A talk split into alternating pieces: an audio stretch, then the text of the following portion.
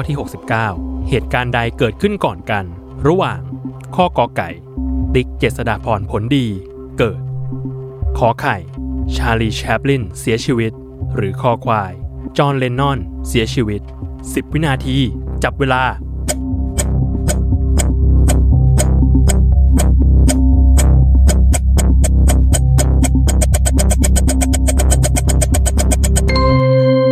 หมดเวลาเฉลย ข้อกอไก่ พิติก เจษดาพรผลดี ลืมตาดูโลกเกิดขึ้นก่อน เมื่อวันที่ 5 มิถุนายน พุทธศักราช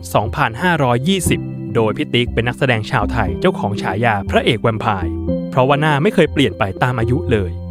ตามมาด้วยข้อขอไข่ ชาลีแชปลิน เสียชีวิตเมื่อวันที่ 25 ธันวาคม พุทธศักราช 2520 ด้วยโรคหลอดเลือดในสมอง และสุดท้ายข้อคอควาย จอห์เลนนอน นักร้องชื่อดัง เสียชีวิตเมื่อวันที่ 8 ธันวาคม พุทธศักราช 2523